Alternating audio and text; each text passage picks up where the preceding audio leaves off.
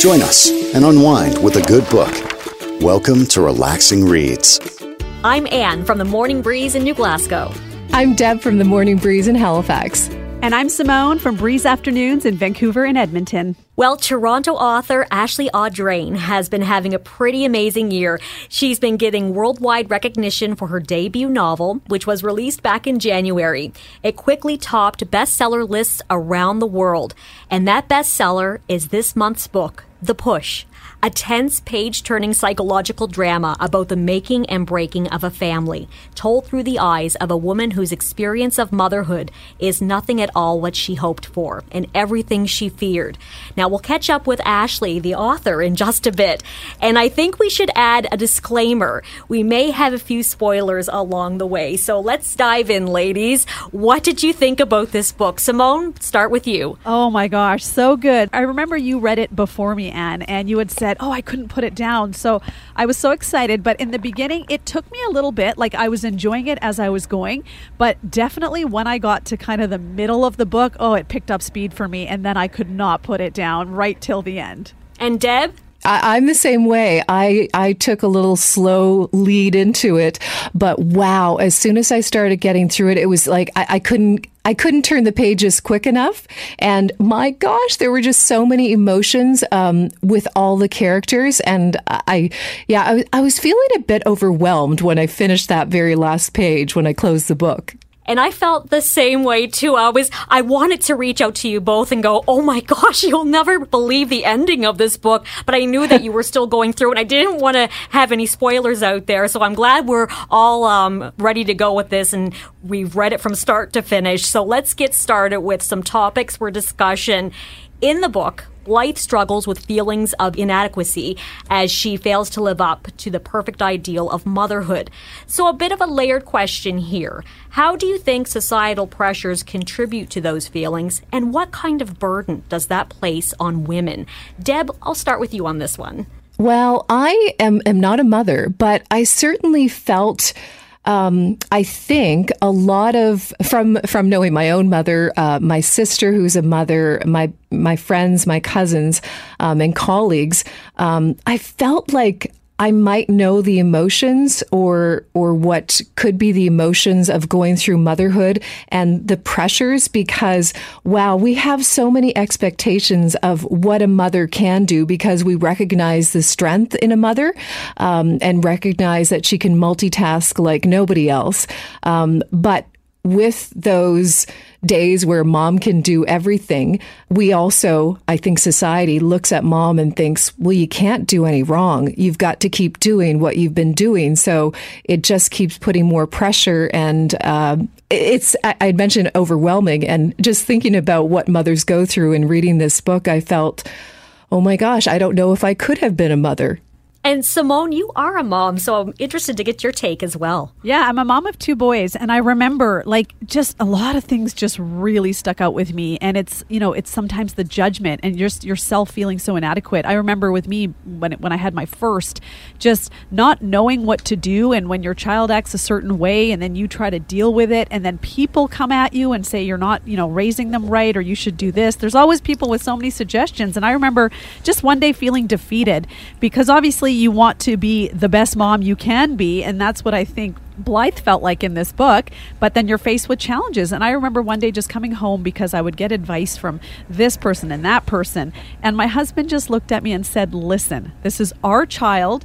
Obviously, we are going to do everything that is the best for this child. So forget what people say and let's raise this kid the way we want to raise them. And I think by the second kid, I was just so over it. And it's like, you know what? This is how I'm doing it because as a mom, you're going to just do the best you can. And sometimes it's not like the other moms. Like, I'm not the mom who constantly is baking and, you know, doing all these crazy things and crazy adventures with my kids, but I'm there for them, you know, going to the sports games and doing other things. So I think you can't compare yourself to other moms. You just got to do you. And your kids, as long as they know they're loved, you're doing a great job.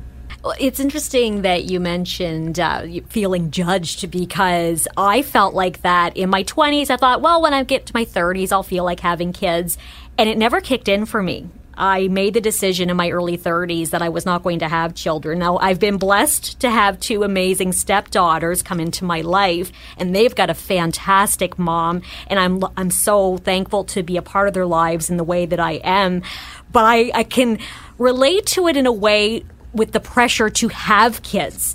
Blythe feeling that pressure, like it's the inevitable next step and something that should want. And uh, having been there in that position, not having that feeling like I wanted to take that step in my life, um, it wasn't so much, I guess, society putting the pressure on because people would ask from time to time, but I didn't feel much pressure other than what I would put on myself. I felt like, what's wrong with me? why why don't I want to have children? Why why am I not feeling that way? But I guess uh, you know everybody goes down their own path, and um, it was just interesting to read through Blythe's journey and what she went through, and really honest and raw about what it was like to be a mom. And uh, it was just interesting to uh, see it in the in this way because typically you just see the warm and fuzzies. this yeah. was mm-hmm. really really raw all out there. So the theory of inherited trauma that we carry the scars of past generations is explored through Blythe's mother and grandmother who struggled in similar ways to her.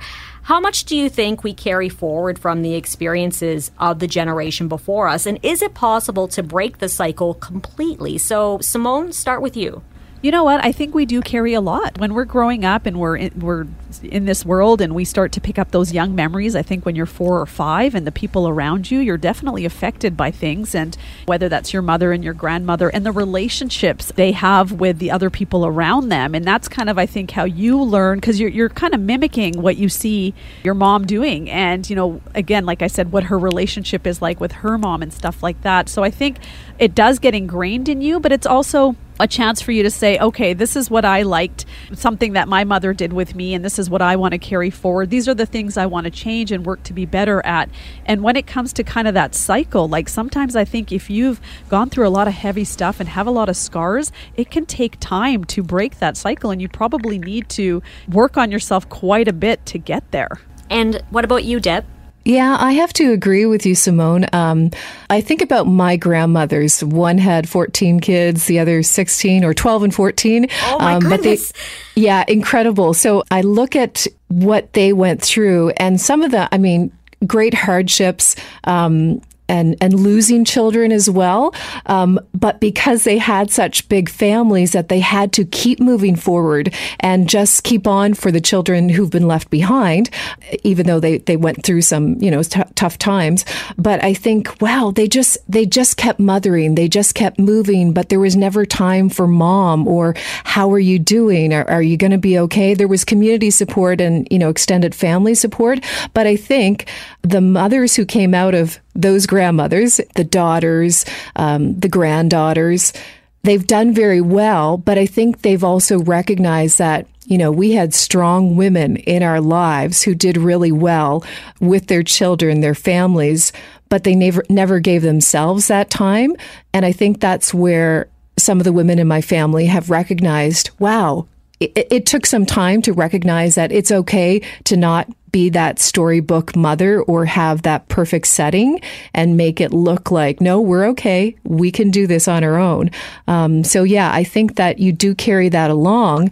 And it definitely is you know, possible to break the cycle, but it might be a little difficult for some and it might take a lot more time. I think mentors as well uh, are so important. I really liked the character of Mrs. Ellington, the neighbor. She was such uh, a, a formative force for Blythe, like with everything going on at home and having her there and just sh- showing her what what it could be like. And uh, so I, I think that even though Blythe did have so much trauma in her life, she often thought about those moments with Mrs. Ellington and what it meant to her. So I'm I'm a big proponent of mentors and I'm involved heavily in the Big Brothers Big Sisters program. So I love that character in the book. I thought she was she was really awesome awesome and uh, showed showed Blythe what a world could look like with a caring mother type in it. So it was nice to see. Definitely. And now is probably a good time for us to bring in the author of The Push. Let's welcome Ashley Audrain. We're so excited to be chatting with you, and we've got a few questions here. That's great. Thank you. And thank you for choosing the book for your May book club. It's so nice to hear. So thank you. Oh my gosh, we loved it. we are all fans, big fans. Oh, that's so nice. Thank you so much. So, Anne, did you want to start with yours? Sure. Hi, Ashley. Loved the book. Loved it. Could not put it down. You, oh, thank you so much. You started writing this book when your son was six months old. How did your own experience of motherhood inform this story? Yeah, so I you're right, I did start writing when he was six months old, which now in hindsight seems a bit crazy to me, I have to admit.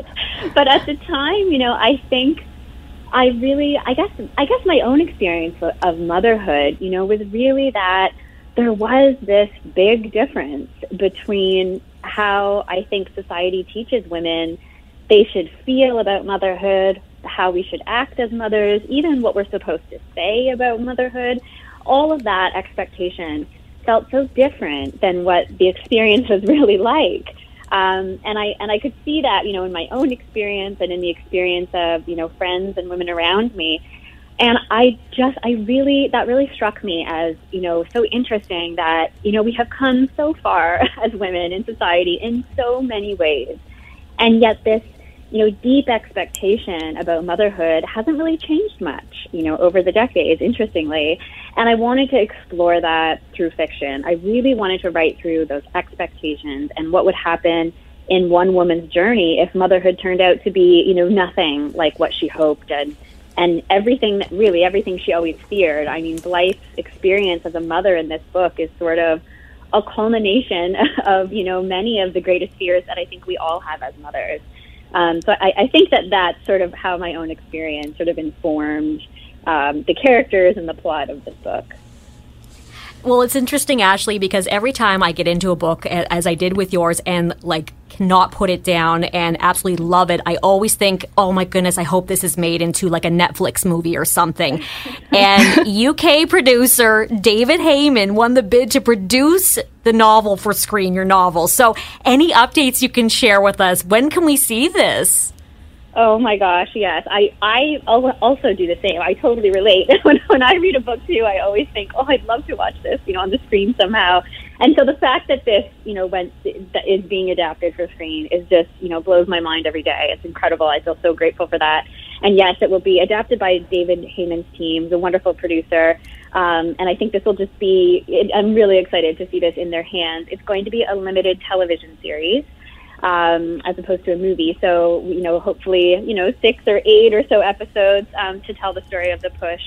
Uh, which I yeah, which I'm really looking forward to, and I think it'll be quite fun to see it all come alive. I don't really have any updates to share right now, except that it does seem to be moving along, which is great. So I'll keep my fingers crossed on that. Me too. I need a new series to binge watch, so I'll keep an eye out for it. Thanks, thanks so much, Ashley. Really appreciate it. Thank you, thank you. That's actually one of the things um, my husband said. He's like, "Oh wow, you can't put that book down," because I was reading it in the living room, and he said, and I, I was kind of giving him the Coles notes on it. And he's like, "That should turn into a movie." I was like, "It's funny that he had that thought too," because yeah, it was good.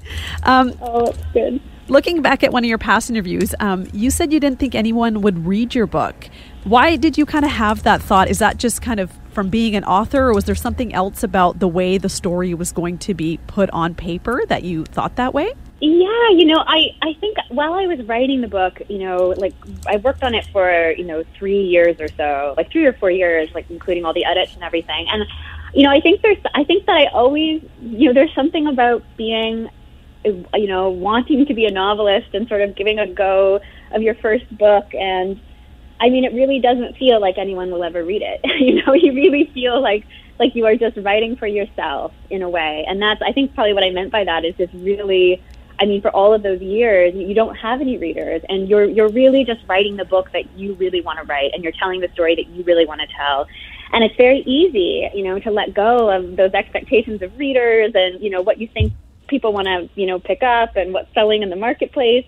Um, and I think because this book is so you know, this is a book about motherhood. It's a book about motherhood and marriage and the, you know, the taboos with those. And and I just I think I always just felt like it was just my own story, like my own little not not my true story, but you know the story that was inside of me to tell. And so it just it really does feel remarkable to me now that the book is out there and so many people have read it. Um, it feels quite surreal. Yeah.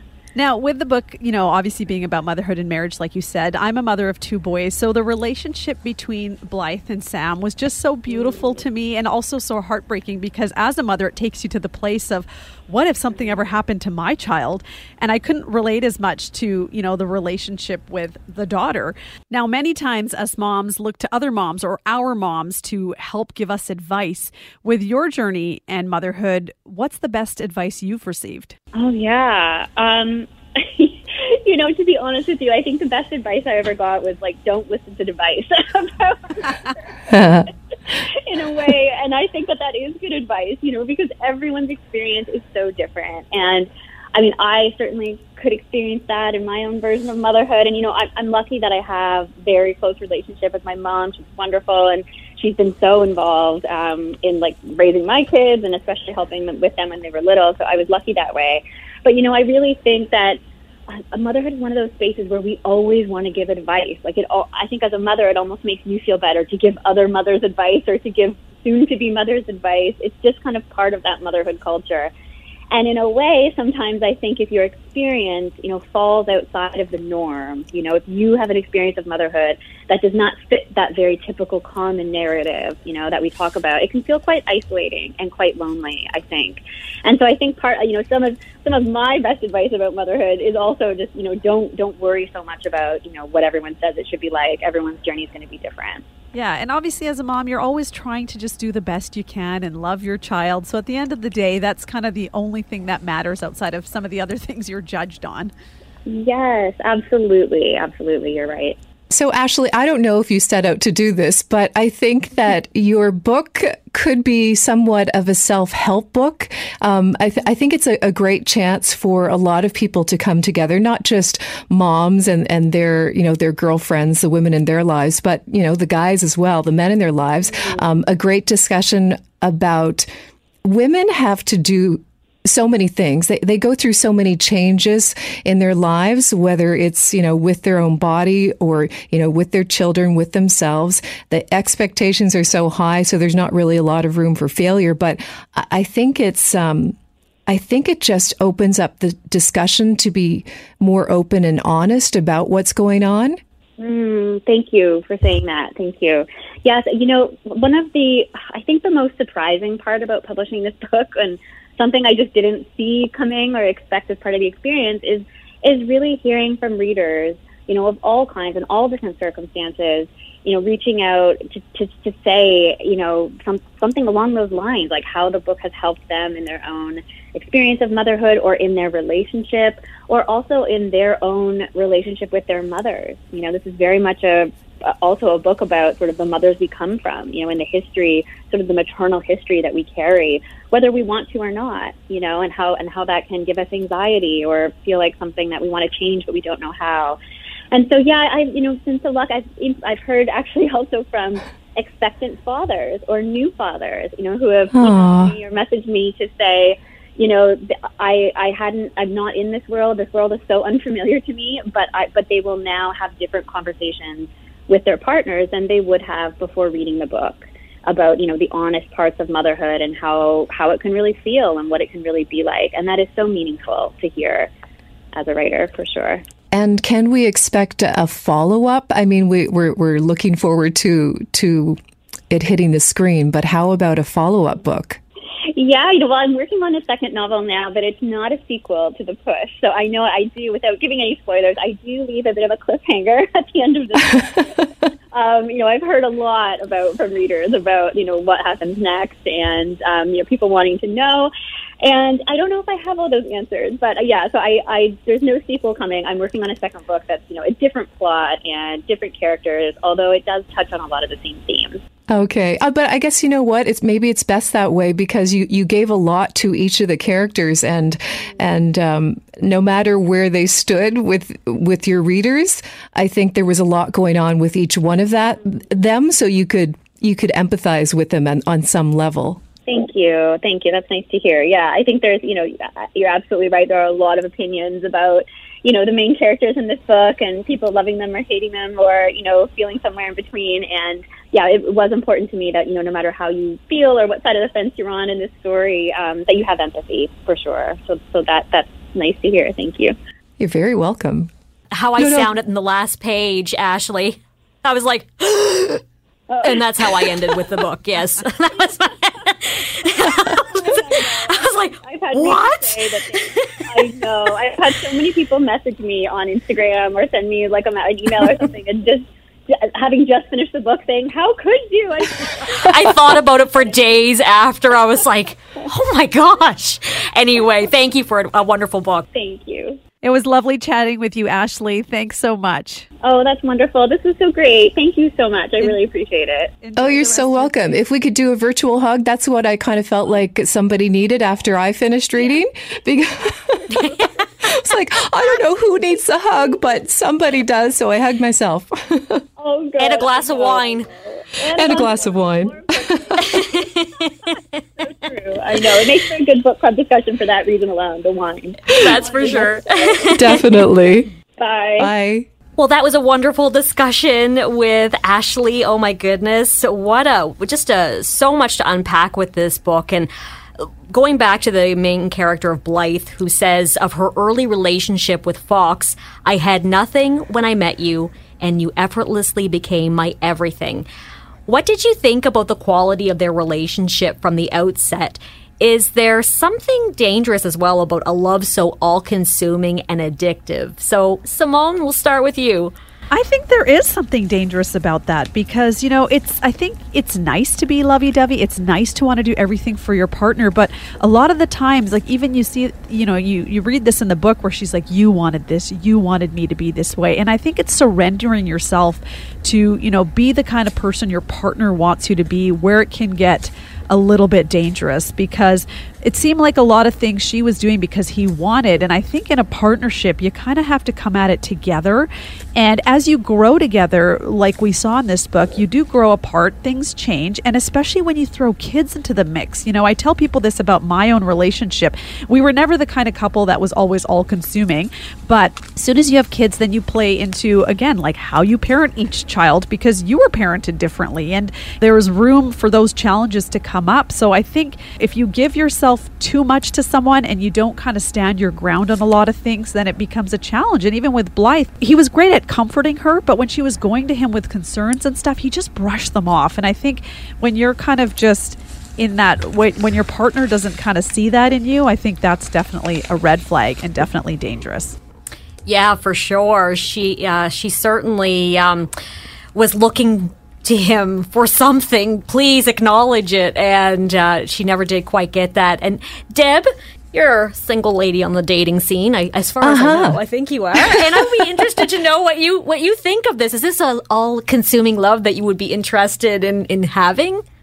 Well, you know, it's funny because there have been a couple of relationships where they were more into it than I think I was. Not that I didn't appreciate what was going on at the time, but there were times where it felt uncomfortable and okay there's not much breathing room okay i get it you admire me i admire you this is you know this is wonderful but you get to a certain point i i didn't not like that um, but i think that there could be a little bit of um, a, a danger zone where oh my gosh, who am I now? Where is my identity? Whatever happened to that? Who have I become? But when you see that type of a romance on the screen, like in a, um, you know, some wonderful movie, and it's it seems quite beautiful, but when you dissect the relationship, I don't know how how great it actually is if you don't, you know, if you're not equal on that. Yeah, it puts a lot of pressure on. I think it sure and does. It, yeah, and it seems almost doomed to fail. Like, as she could never really live up to the unrealistic relationship expectations that she's even built up in her head, and what Fox really, I guess, expects of her to be without really having that back and forth conversation to sort things out. So it was interesting to see how it played out, and uh, I. I guess I don't want to. I feel like I'm, I'm worried people haven't finished the book, but anyway, they break up. so there you go. Spoiler alert. Um, were you surprised by the nature of Blythe and Gemma's relationship? Even though it was based on a lie, do you think there was real friendship and understanding there? Deb, we'll start with you. Yeah, sadly, I think yeah, it was a real friendship and initially I was I was a little concerned like oh, how is this going to unfold oh no and then the more you learned about their relationship I thought oh gosh this is like I felt for both of them because I, I, I truly did believe that they needed each other and that they created this great friendship um, despite it being based on a lie. And Simone, what do you think? You know what? I really enjoyed their relationship. And I, I felt like if this was me, I would do something similar. Like when your partner, if your partner is, is cheating on you or has moved on, you're so curious when there isn't really a valid reason as to why they strayed and why, like, who is the new person they cho- chose? How do they, you know, equate to what you're like? So with her, just from anything from her being a mom and in her 40s and feeling a certain way about her body and everything she's been through to seeing this new woman your partner is with who's young and she's blonde and she seems to have everything going on for her, that curiosity definitely spikes. And it was her also her way of getting answers because she wasn't getting it from Fox and she needed to know because she said every time I asked him about it, he didn't say a thing. So as a woman, you need closure. And I think Gemma was giving her the closure she needed. And then when the friendship was there, she, in fact, I think really started to care for her more than just like a mistress. It was like, I need to tell you about things that may happen. She really wanted to be there for her. So, in that way, like, I see Blythe was was a good person and she was trying to help and so I think you know in the end she did care obviously a lot more for her than Gemma cared back. Well, I agree, and it felt very real, although Blythe was hiding her identity, like literally wearing a wig and hiding. But I don't think she was hiding who she was, if that makes any sense. Like she was, she was still everything. Well, I guess who she wanted to be, mm-hmm. and uh, as you say, was able to get some information that she needed to find out and also send along a few warnings which uh, yeah which is why the book ended like how it did yeah. Yeah. And i guess on that note honestly i can say this book club so far every book that we've read has been awesome and different and just uh, gone through a lot of emotions and I don't know. Like I, I, I, feel very lucky to be a part of it. Thanks, ladies. Yeah. Hey, thank you. I yeah, I feel the same way. Feeling out all the emotions right now. Oh, we definitely are. And again, thank you for listening to our discussion today. Thank, thank you. you. Thank you for kicking back and relaxing with us. We hope you'll join us again on Relaxing Reads.